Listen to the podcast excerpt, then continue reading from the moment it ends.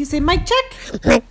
Mic check. Mic check. Mic check. Mic check. Mic check. Mic check. Mic check, mic check, mic check. You're listening to Mic Check, a podcast featuring conversations with young women, intersex, queer, and trans folks of color about what it's really like on the front lines and back lines of the fight for gender justice and how listeners can best support grassroots movements. Artist's duty, as far as I'm concerned, is to reflect the times. For over 20 years, Third Wave has funded youth led activism and organizing across the United States, and has supported emerging organizations that lack access to philanthropy.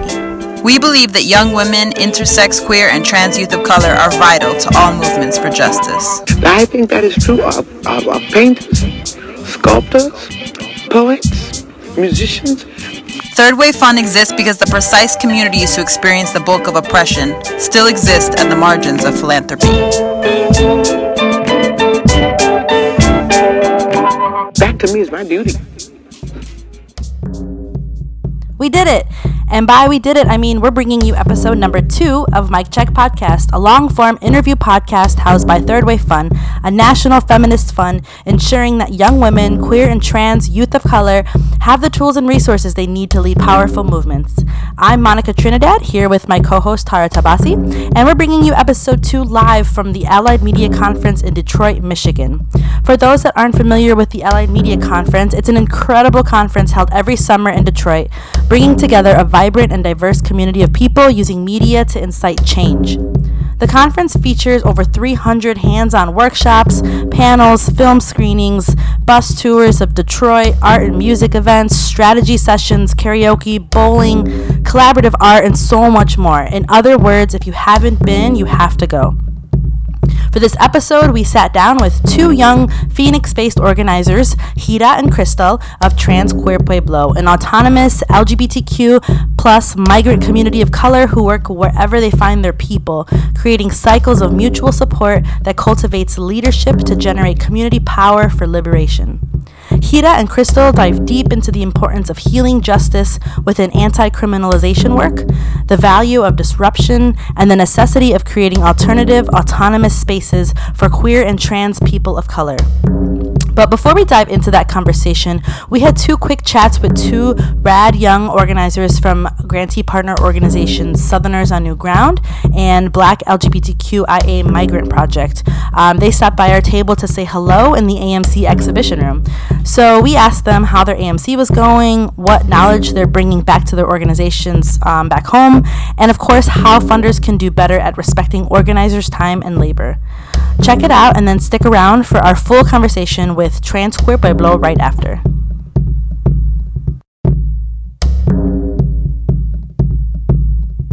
Let's do a mic check. Mic check. Mic check. All right, cool. All right, will you tell me uh, what's your name uh, and what organization are you with? Yeah, so my name is Paige Ingram. I am here officially with an organization called Black Lives of Unitarian Universalism. I'm also a Lord's Work Fellow. Uh, that is a leadership development program run by Song. What up? Song, Song.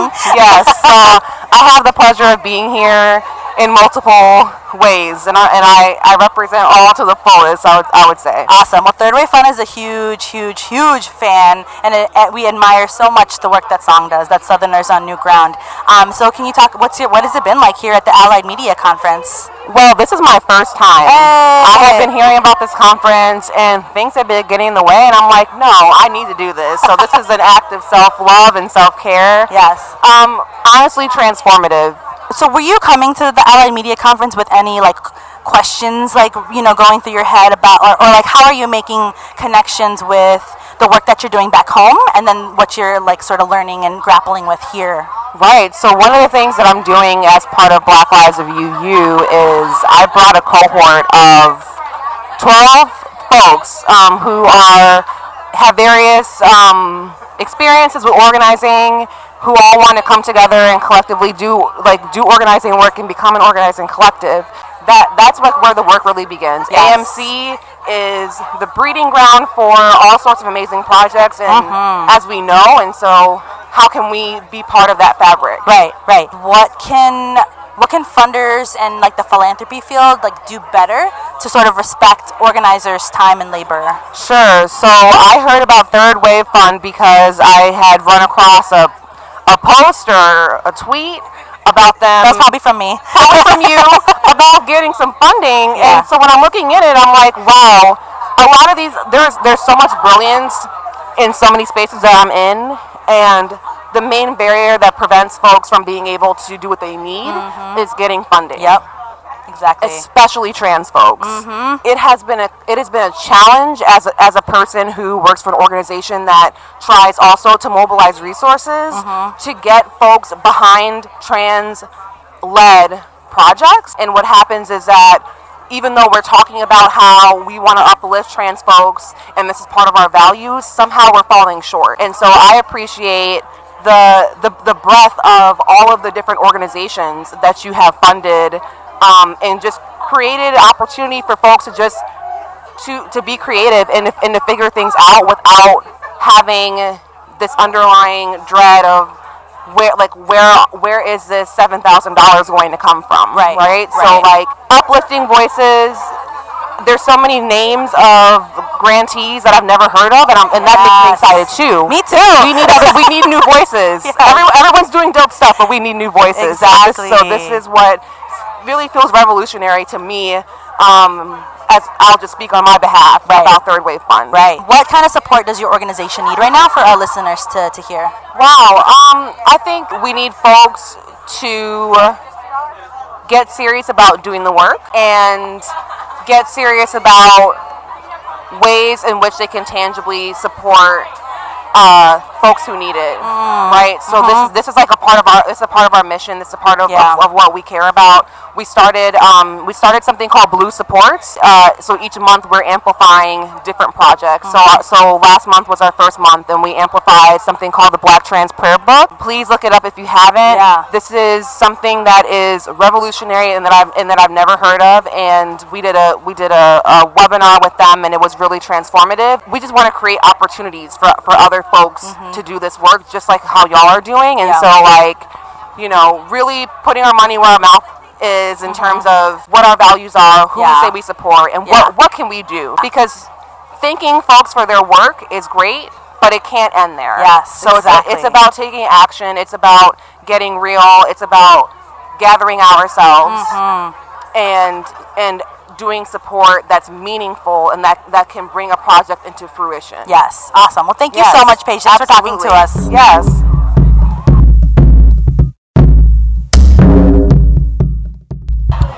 My name is Didi and my pronouns are she and her. I am with uh, the Black LGBTQ Migrant Project, BLMP. How's your AMC going? It's going well so far. I've met really amazing people and seen really amazing uh, presentations, so it's been good. And you all led a workshop um, yesterday, right? Yes. What was the What was the workshop about? Um, And what was it called? It was called Coming Home, um, the Black LGBTQ Migrant Project, which is the organization I'm part of. And we were trying to get people aware that um, there are a lot of African queer folk because the first things we started hearing when um, a lot of African countries started criminalizing queer identity was, oh, there's no queer African. And so we just wanted to first dispel that myth and just be like, yeah, there's a lot of queer Africans out here. We out here, we're alive, you know. Yep. And then to also like share with people some experiences we have in our home country and also here when we arrive as migrants. Yeah, and how about like zooming out of the AMC? How about um, can you talk a little bit about the work that you're doing at Black LGBTQ Migrant Projects Yes, here in your home city of Detroit? Yeah, so Detroit, we're not as established in Detroit. We're more established in the Bay Area and in the DMV area. We're trying to be established in Detroit, and this summer we're gonna be doing a lot of like outreach to get more members here. But most of our members right now are in Minneapolis, DMV, and Oakland, Bay Area. Um, but what we have been doing so far is know your rights training, organizer trainings. We're doing a campaign to free Udoka, who's a gay asylum seeker currently in immigration detention, and um, we're doing convenings just to connect people and share stories to affirm other ones who are like like myself, who are we're the only ones in our area, so we know, hey, you might be the only one in your area, but they'll love you. What sort of um, what can funders do in general? Like, I think a lot of the times we don't really have the space to talk about how funders could do better. How do we respect your time and your labor? Like, how do we not have um, you all sort of like working overtime and trying to get funding, right? Because we're really here to support you. Awesome. Thank you for that question. Um, I think funders can um, stop making so many rules. Like there are so many rules, and that is like a form of like policing people. Like you have to do this, you have to do that, you have to use this one X Y Z, you have to um, do it this way. It's okay to ask people how are you already doing your work, um, and what is your community telling you you can improve on and then let's find a common ground. Instead of coming in like, oh, this is what we want you to do, X, Y, Z with this money, because um, yeah, the foundations have the money and the people funding the foundations have the money, the donors, but um, honestly, we're all paying taxes. Like even homeless people pay taxes. They pay sales tax on like items that they get from the store and we're all contributing to this world so like no one can really say oh it's my money in that way mm-hmm. because we've all generated the wealth we see in the world today so it's okay to have the people affected making the decisions or finding common ground with them instead of coming to them with like we're gonna tell you what to do Yeah. Yeah. Yes. Bless. Yeah. Funders in service to organizers. That's that's a beautiful world. Thank you for that vision. Good to talk to you.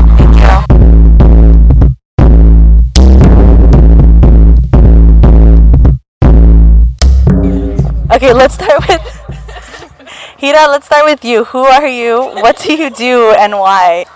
Um, I am part of Trans Queer Pueblo's leadership program with the Promotoras. What I do is I go and do outreach at bars and things like that to help get uh, LGBTQ immigrants access to medical services because often that's something that they lack. And I'm also a drag queen at Trans Queer Pueblo, but only sometimes, especially when there's food. I don't feel like I have a lot of connections um, in my life, and Trans Queer Pueblo has been a place where I can remedy that. I've met a lot of beautiful, wonderful people, and through the organization um, and nationally, it, I've also gotten to meet even more beautiful, wonderful people that do beautiful, amazing work Awesome. Thank and you. And free food. and free food. Always have food at your meetings, at your gatherings, at your events. Food is central. Yes. Uh, Cristal, uh, who are you? What do you do and why? I am figuring who I am out. um, but I'm the health justice coordinator at Trans Queer Pueblo. I coordinate the promotoras and um, put together a curriculum for them to go through. So every week they go through different politicization forum. Um, we also coach them on different leadership tools like outreach, um, retainment, and how to tell their story in two minutes. Um, you know, just essential organizing tools. I coordinate a free clinic for undocumented LGBT folk um, who are migrants or people of color without access to healthcare. Um, also working on creating a network of non-Western medicine healers um, to provide other services for our community, understanding that they all come from different backgrounds, different roots, and different practices. So paying respect to that. Um, also networking with organizations, foundations, um, amazing collectives, and just people in general to broaden our resources um, and build solidarity across the nation, especially in the type of work that we do. I am first generation Mexican. My parents migrated from Mexico when I was, I mean, when they were younger. And, um, you know, typical story they wanted a better future for their kids, they wanted more work opportuni- opportunities, and to help sustain their families. Um, but growing up in a very small migrant town, I saw the lack of access to healthcare that not only my parents had, but I had, and then um, family and friends that I grew up with. And then when I accepted my queer identity, I realized that it was really difficult to have those types of conversations with medical doctors, um, specifically around sexuality. Um, they automatically assumed I was straight, and they automatically assume I'm a cis woman. And like while I'm figuring that out, uh, it's so kind of uncomfortable to have those conversations. Um, and it took, you know, a solid seven years to have a diagnosis of what was going on with me um, because they weren't listening to me. It was always about my weight or like the type of food my family eats. Um, but it wasn't until after like the sixth doctor that I had gone through that I got the diagnosis of polycystic ovarian syndrome and endometriosis, um, which explained a lot of like these symptoms that I've been having. Um, and then aside from that is just like understanding that health is much more than just Western medicine. It's uh, spiritual. A lot of us have intergenerational trauma that's been passed down by our parents, by our grandparents. Um, a lot of us don't have connections to our identities or to our roots, and understanding like how to figure that out, um, or how to build that connection and go back to who we are, and you know everything that makes up of our makes up our identity. Um, so when I found Trans Queer Pueblo, it was kind of like everything that I have been looking for in one. Uh, we focus a lot on like where we come from, our roots, understanding migration, understanding colonization, understanding different identities and different indigenous identities, um, different forms of healing that aren't just Western medicine. Pop a pill and you're good, but like you know, um, learning about herbs, learning about sage cleanses, about like all of these traditional healing methods that our ancestors used and continue to use, which is why we're still here today. So I'm going to stop talking because it's a very long answer. But basically, that is why I do what I do. Uh, thank you for that, and I love that. I'm also um, very interested in healing justice, so it's yeah. good to hear that from you. So, you know, we're at the Allied Media Conference right now. We're like in, we're in it. Um, what questions are you coming to this conference with, and and what feels possible when you're in spaces like this with other organizers and activists in terms of connecting across communities or, or connecting again uh, across like our kind of smaller, like local-based campaigns? I'm very new to the organizing scene, so I don't really know all that much about what I should want to know. I do know that as someone who does drag to heal myself and hopefully to heal other people, or at least get a good gag out of it or two, that I, I love to make people feel loved and accepted. And so, one of the things I wanted to do coming here was figure out how is it that I can make myself more accepting and especially vulnerable to other people. That way they see that you know there's there's places that we can be where we can be vulnerable with each other and like grow and create and become magic. That's what I came here to do. And um, see squirrels.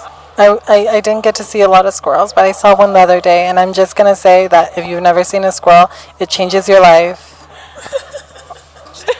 Squirrel magic. Yeah. I'm very interested in healing justice, so that's what I've been thinking about a lot, specifically doing the health justice program eh, with TQP. Yeah, I just keep wondering, like, how can they do better? And what kind of feedback can I give them so they can do better? So, what does taking care of and, and y'all put it physical and mental liberation for LGBTQ migrants look like in the struggle for criminalization? So, I feel like y'all are like um, pushing this healing justice kind of like as a core, right, in your work. But what does that look like on the day to day? Because I think that y'all could be a model for a lot of other communities on how to do oh, that. Thanks. Yeah, that's nice. um, never thought of at least the work that I do is like a model for others.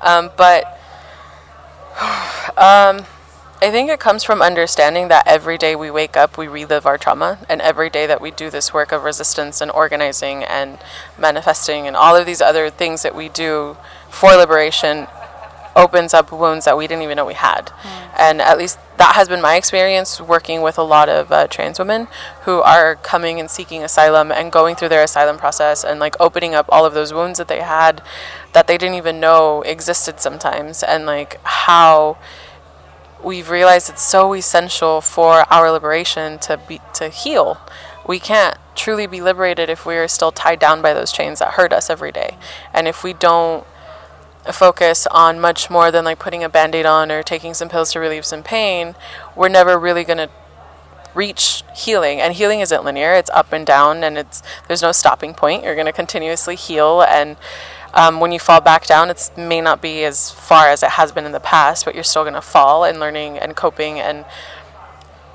depending on a community to li- uplift yourself again and like knowing that you have power. Mm-hmm. You just have been told you don't have it. Mm-hmm. So once you believe that you do have that power and use that power that you have then you can reach true liberation. And it's much more than like blocking the streets with your body but it's understanding why you're blocking the streets with your body and why your body is so important and so symbolic and how you heal from blocking the streets afterwards. Um, mm-hmm. because there's residual pain there's residual trauma and sometimes it manifests in like anger or frustration or a lot of sadness or like a lot of energy um, and understanding why that happens after certain actions or after certain conversations or after a visit with a doctor you know? Um, so i think for me personally and what i've been trying to be more open about in my work is allowing my story to come through because i only know what i know and do what i do based off of my experiences and never assuming someone else's story, but instead listening, taking a step back, and together healing and reaching for liberation. And to sort of follow up on that point, um, I think one of the most beautiful things that we as an organization also like help support, like we're obviously not the only one that does it, but that we offer alternative methods of healing. It's not just go to a doctor, get some medicine, or talk to a therapist. It's also about getting the commu- the community involved with itself and with its own healing, and that can be extremely powerful. You know, when you feel so beaten down and hurt. I had an experience where I was just feeling really, really shitty, and I couldn't shake it for anything. And it was when I spoke openly about it at Trans Queer Pueblo that I could start healing from it because everyone then came together and told me something that they loved about me or they, they found encouraging about me. And these were things that a lot of times I overlook for myself.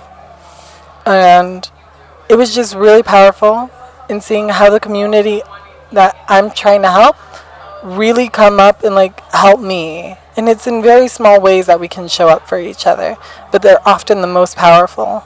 I have to say that I'm a huge fan of Trans Queer Pueblo from afar. Like just seeing the work that y'all do is so impactful and so powerful, and something that like I hope spreads across the country. And I know it's I know it, it's happening in other parts of the country, right? That we don't see, but I just really, yeah, respect and admire all the work that you all are doing in your communities. Um, so you all are um, both Mobilized Power Fund grantees of ours, but also the Grow Power Fund uh, grantee as well, and um, which is like our long-term, like six-year grant making for sustainability. And so it's really awesome. I'm going to see some of y'all in like two weeks at our Grow Power Fund convening in Albuquerque. And so I just really wanted to sort of talk more about the current work that you all are doing in Phoenix. I know last summer you all disrupted uh, the Pride Phoenix Pride Parade um, because of their ties with, in, in cooperation with police and ICE. And this summer, after tons of back and forth conversations with the Pride Board, um, to no avail, y'all disrupted again. I guess the first question is like for folks that don't know why disrupt Pride. Like I know why disrupt Pride because I've done it before. It was the first time I ever got arrested in Chicago. Um, so I know. But for for those that are listening, why disrupt um, Phoenix Pride Parade? Awesome. So, Phoenix Pride itself, um, as a community, we know that police don't protect us. It's not that we don't feel protected. People like to say that, oh, well, we don't feel protected. It's that we aren't protected. The police um, this year already have already shot and murdered 18 people. And last year, and now it's more. But last year we had a total of like 17 people. And so we're halfway through the year and already we're we've matched what we had last year. And so when we talk about police not deserving a place at Pride and shouldn't be celebrated at Pride, we're talking about the fact that police operate within white supremacy.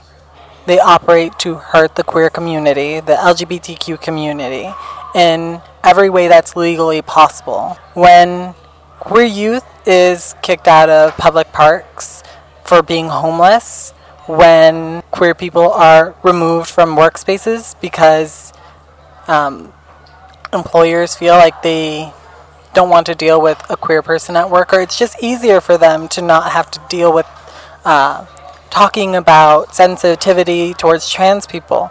That these are all things and ways that like actually tangibly hurt uh, LGBTQ people, and especially LGBTQ people of color. And on top of it, ICE and police are allowed to collaborate within the city of Phoenix. And it makes, especially for uh, migrant people, Pride a very dangerous place. So to piggyback off of what Hida was saying, um, we disrupted Pride for a lot of different reasons. The roots of Pride are come from Marsha P. Johnson and Sylvia Rivera and a couple of other um, trans women of color who were fighting against police and fighting against police coming into their safe spaces. And that is what the whole, um, that is the foundation of what Pride is.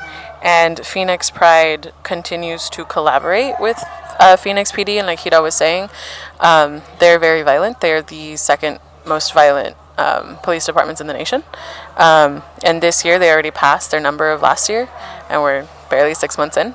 Um, uh, it's also really expensive to go into Phoenix Pride, and a lot of our community can't afford it. So, like when we talk about LGBT rights and like human rights, we talk about like freedom from jails, economic opportunities, community security, safety from violence um, from people and from the police, respect for trans people and trans bodies.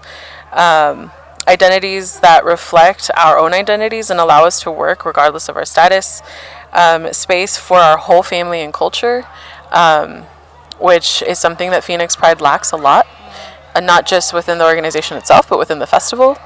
Um, and they are also in support of businesses that mistreat us, that don't want to help us, that don't want to um, have us as customers, don't want to employ us. And we just decided after this year of interrupting Phoenix Pride, and within minutes, Phoenix Pride telling Phoenix PD to arrest us. Um, and then Phoenix PD starting to put pressure and push us push us out of the streets with their bikes. A lot of our community members who were at the at the protest um, had physical bruises from the police, and some um, Monica Jones was being yelled at by police, and they grabbed her at one point.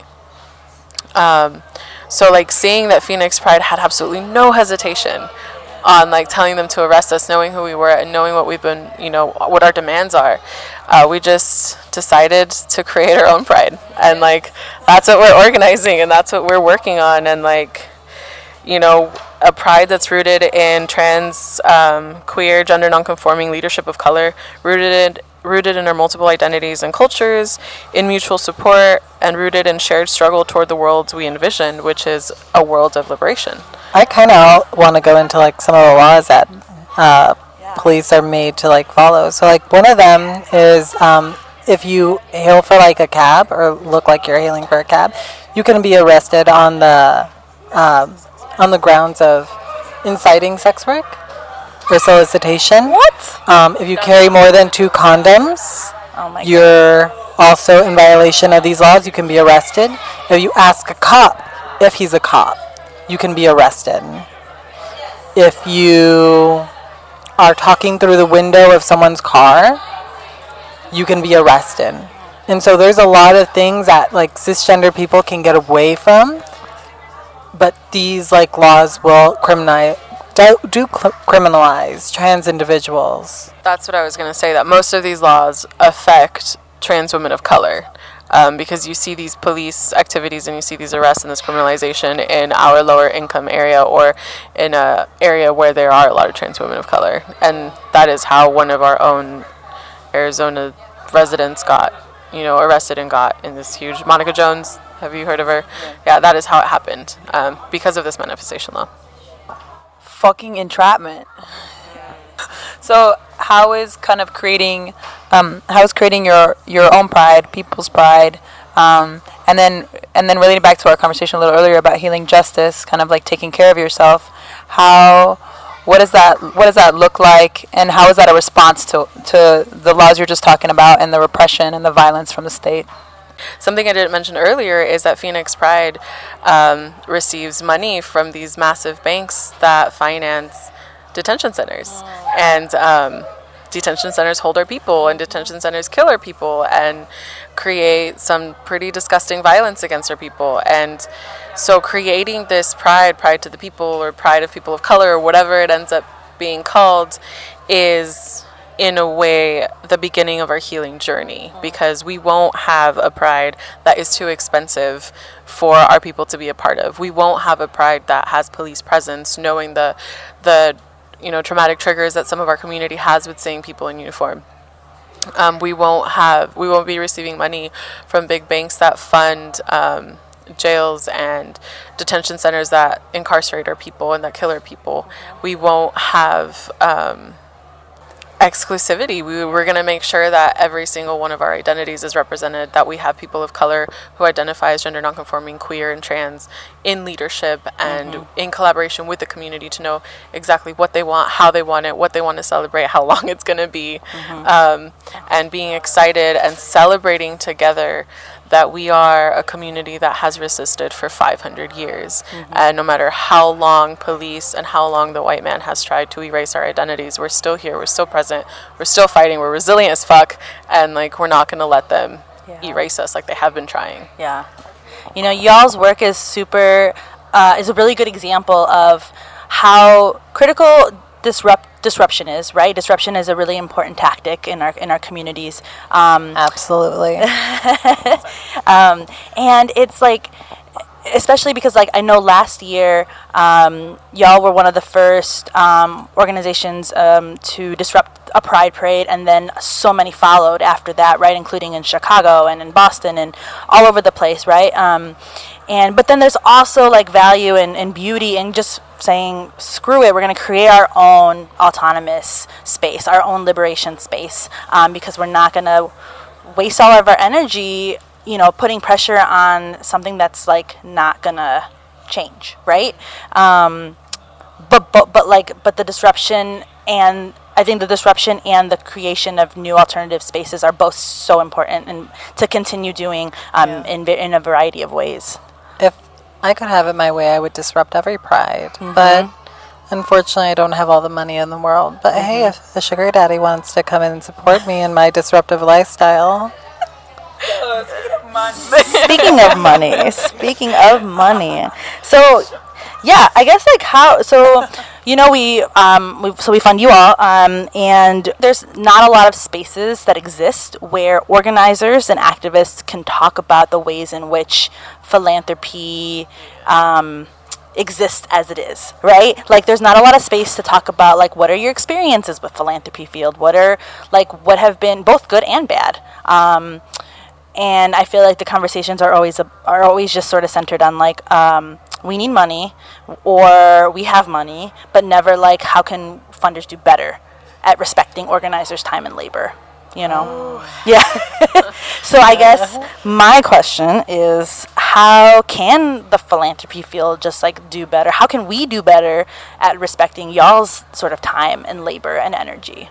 Remember what it's like to be an organizer. I mean, a lot of people in philanthropy have been organizers in the past. And just like organizing doesn't sleep. You know, at all hours of the day, I will get an email, a call, a text that I have to tend to because there's people out there who need services or who need someone to talk to. Um, every day we wake up to a new law, to something new that happened with today's administration. And so, like, there's always work. And I think what I've seen, I mean, with my experience in philanthropy with Trans Queer Pueblo is very limited, but I have like because of school and stuff, I had to like write grant proposals and like I took a whole course on grant writing and like just going through all of that was exhausting in itself because what the dynamic seems to be is like we have a lot of money to give you because we want change, but we don't want a lot of change. We want you to do things the way we say so to give you the money and then pretend that we're creating change, but in reality we want to play these respectability politics and not trust you even if it's your first time organizing. And like that happens a lot. And I think something that I believe in is the power that our community has and it's okay to fail. We all fail at some point and because of those failures like we get back up and we try to do better. And a lot of the times when it comes to funding it's like we're going to give you this money but you can't fail. You have to give us the numbers. You have to give us the reports. You have to give us you know whatever they demand from us. And that is how a lot of organizations end up being like phoenix pride you know yeah. because they want the money because they want the the publicity because they want these huge funders on their resumes or on whatever they put these funders lists on. And I think for me personally, an, an ideal world is having foundations trust the people on the ground. We are the experts in our own lived experiences. We know what we're fighting for. We know what we need to do in our communities to make sure we reach that liberation that we want. And sometimes we're not going to give you those numbers. sometimes we're not going to give you um, the reports that you need on time. You know, like it happens. Coming from experience, it happens. And uh, just like at one point, y'all were organizers too, and y'all know what it's like to work with community and what it's like to work with specifically like low income people of color who are gender nonconforming, queer, and trans. Um, who are undocumented, who are migrants, who don't have access to a lot of things that you know I have access to as a person who was born in the United States. Um, so it's just like not just saying you believe in people and you believe in organizing, but like genuinely being okay with someone failing with the money you give them. Here's a quick message from Third Wave Fund staff on our monthly rapid response grants. Yes, you heard us right monthly rapid response grants.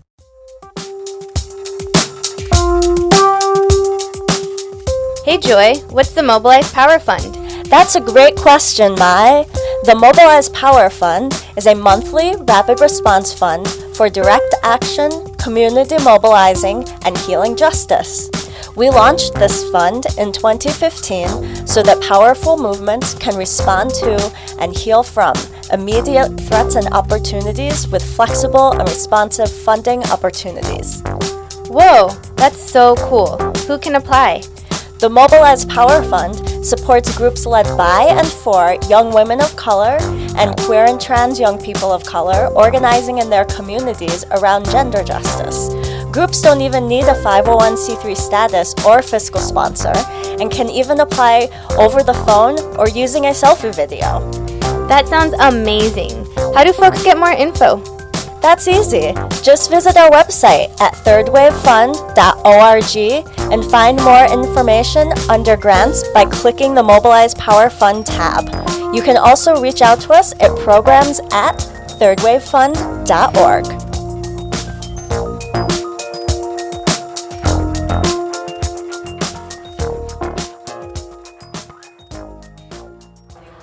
Okay, so besides this like badass work you were just talking about about disrupting pride, um, what other work is TQP working on right now? So we have economic justice that supports uh, people who have been in detention and coming out of detention get back on their feet, um, learning how to create their own small business for what we like to call queer economics, um, or queer economy, I think is what they're calling it. There is community defense, um, which has two programs. One of community defenders who give like know your rights trainings and different things like that. They also um, put women, trans women, um, train them to represent their own cases for asylum.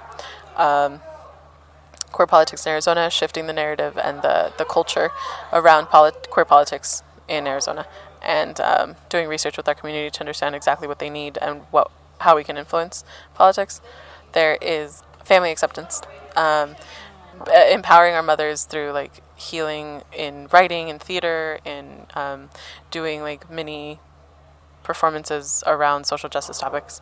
There's also, I know liberation is one of um, the bigger, well, not bigger, but it it's a very important one too in the organ. They're all important, but in liberation, you know, we're constantly looking for people who can come to detention centers with proper documentation to visit our people. Because sometimes um, a lot of liberation campaigns are focused on families and leaving children behind, but sometimes our queer and trans and gender nonconforming um, family doesn't have family to support them, doesn't have family to claim them, so they're they are incarcerated all by themselves and sometimes don't have visits in like years, and then we're one of the first ones to visit them and bring them hope. And they're like, you know, I was thinking of ending my life yesterday, but I was told I had a visit, and I was so surprised. Um, and then also learning how to create liberation campaigns and learning um, how to create those campaigns around the political climate we live in right now with this administration and constantly having new laws thrown at us every day. Um, and then um, also, if anybody wants to be a pen pal to someone inside of detention centers, please, like, these are little bits, these are the little things that give them hope to liberation one day. And um, so, yeah, liberation's doing some pretty dope work. That's incredible. I actually had no idea that you could visit folks in detention centers. Um, so that's like a really valuable thing to know, right? And do you all do like training on like um, like when you visit someone, like what to say or like how like what to talk about or like what to not talk about or things like that? I actually go to uh, some of the detention visits, and so what we generally have is like this link to some site where we have survey questions and we're supposed to like memorize a bunch of the questions, but like they, they come very easily once you start actually thinking about them. Like, do you have anyone who supports you? Do you have any letters? What are organizations that actually visit? Um, how do you identify? Are you free to talk about this? Um, and other sort of questions like that that you know help flesh out whether or not um, someone wants our help, needs uh, just a little bit of help, or how much help do they really need. You know, that's mostly uh, the training that we have. And then we talk about it afterwards, and we all discuss um, how how our different visits went with each other and seeing okay well this is a work that we need to do. Maybe relatedly, actually, um, what gives you or what brings you hope and resilience from um, organizing or being a part of TQP? I say this quite a bit at TQP, and I know it's I say in a joking fashion, but like it's how I cope. Okay, you can't. I my my coping mechanisms are valid. Mm-hmm. Yes, they are. They are. um, but I say often that without TQP, I don't think I'd be here. I didn't have a whole lot of people in my life who supported me. And it wasn't until after I started going to TQP and really seeing the power that I can have and the power that I have through community and the power that I can give back to my community that I saw that my life has meaning and it's not just meaning that is assigned to a community. These are people that care for me and love me. And they see my my pain as their pain, and I see my pain as their pain. Oh, it's nice to hear it in a serious way. I know. Back at you. Not big on the feels, but back at you. Um, Are you sure you're not a Scorpio? no, it's all that fire. um, oh man, what brings me hope? What was the question? What brings me hope? Yeah, what brings you hope and resilience from organizing with Trans Queer Pueblo? You know, I was talking about this earlier with one of my friends who came, who came to the to the conference. That I just realized that I'm. It's been nine years. Wait, I'm terrible at math, so give me a second. it's been six. Yeah, it's been nine years that I've been loosely organizing. Like I volunteered at a lot of different organizations since I was 16. I'd like forge my parents' signature and shit. but sorry, mom and dad. Actually, not really sorry, but I. Sorry, not sorry. Yeah, I was involved in a lot of different things, but it wasn't until I went to Trans Queer Pueblo where I felt seen. I guess.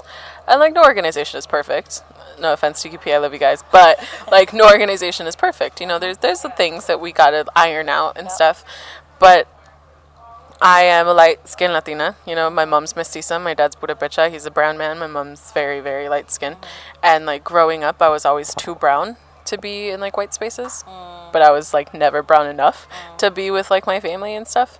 Um, and just like being queer added even more onto that because of the deep like homophobic beliefs in our culture. Um, so like when I got to Trans Queer Pueblo, I was like, I can talk about menstruation and gender nonconforming bodies and like what? And like they let me do forums around this. Like how crazy. Um, I also did a lot of menstrual activism, so I'm like very passionate about like reproductive health um, for nonconforming bodies and trans bodies. Um, so like the fact that I was never like shamed and the fact that they thought I was decent enough to be their health justice coordinator was like amazing because I was always so used to being told that like when the shit I do is gross or like weird um, or just like not being heard because I used to volunteer for Phoenix Pride and it was like I was invisible. Some of those people I used to organize or like volunteer with don't even recognize me to this day. Wow. So I'm just excited to have a community that like understands me or is willing to understand me if they don't. So it's just it's amazing to see how fast it's grown in 2 years just in the Health Justice Project. Like when I got there we had 80 patients so far and now we're at 190 and growing. We have a waiting list like wow. July we're in June, right? Yeah. July is full, August is full, so now it's like we gotta we're pushing for like more days and more wow. funding so y'all have extra cash for health, let me know. um, Funders, that's for you. um, but yeah, like it's it's it's amazing, and it gives me hope on days that I wake up feeling like we're screwed. We're going to pause for just a moment to hear some quick words from Third Wave Fund staff on how easy it is to support this work you're hearing about as a donor activist. Hey, Nicole, can you tell me about donor organizing? It's not going to shock anyone that philanthropy has been a home for the most wealthy and privileged, but Third Wave is a home in philanthropy for people of color, women, queer, and low income folks who are consistently the first to throw down for social justice movements. You're so right. From house parties to selling art, our communities have used their talent and magic to support Third Wave Fund and our brilliant grantees. Yes, exactly. Folks can head to our website at thirdwavefund.org and become a monthly sustainer today. Woo-hoo!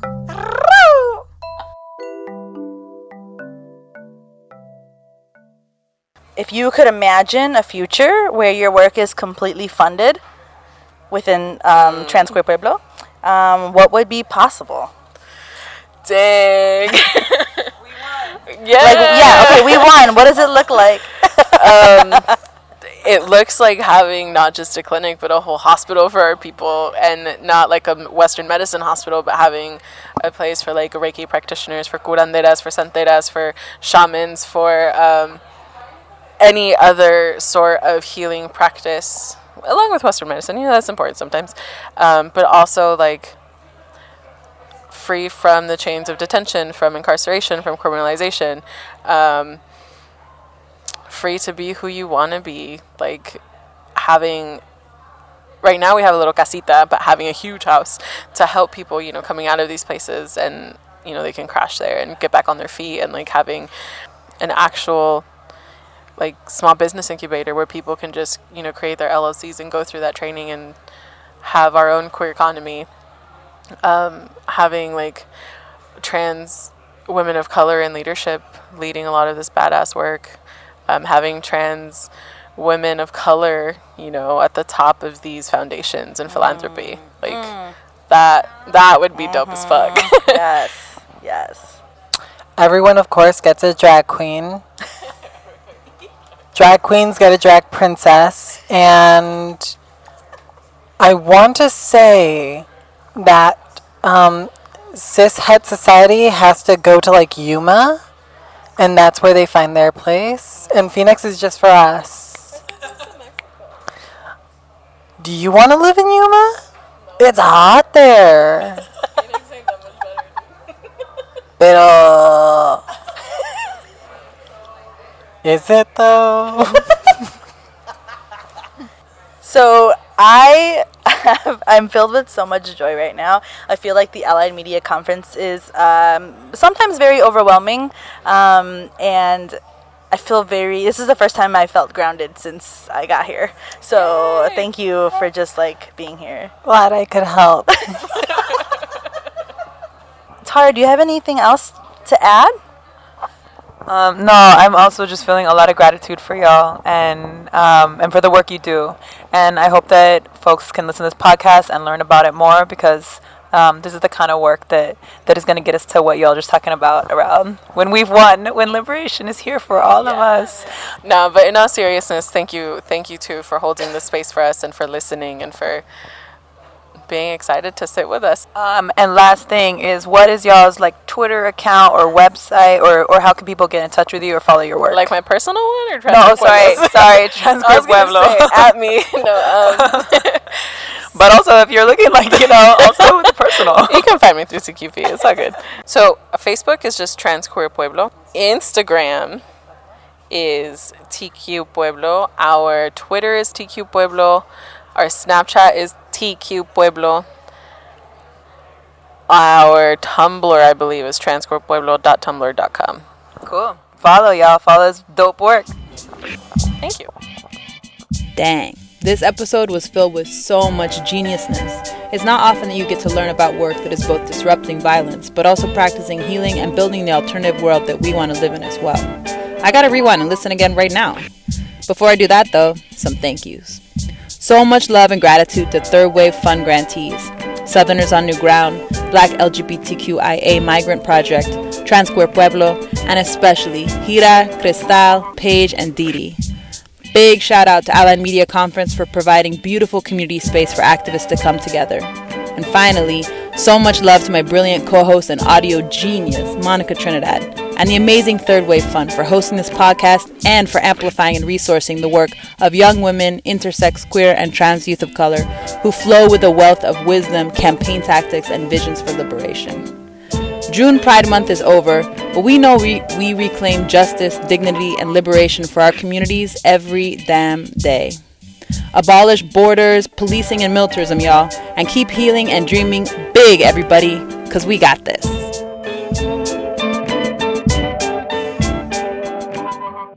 Think that is true of, of, of painters, sculptors.